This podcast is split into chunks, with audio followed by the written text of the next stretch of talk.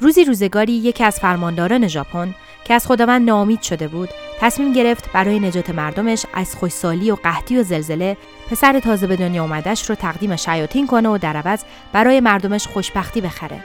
اما این پسر بچه با وجود از دست دادن دست و پا و چشم و زبان و خیلی از اعضای بدنش زنده موند و برگشت تا زندگیش رو از شیاطین پس بگیره.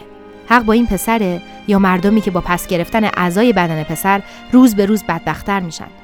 با گرافیک خوب و کارگردانی عالی و شخصیت های خاکستری و داستانی که میخکوبتون می‌کنه انیمه دورورو از روی مانگایی به همین نام اثر اوسامو تزوکا پدر مانگای ژاپن ساخته شده. معرفی و بررسی انیمه دورورو در قسمت چهارم فصل چهارم یوری بر رادیو.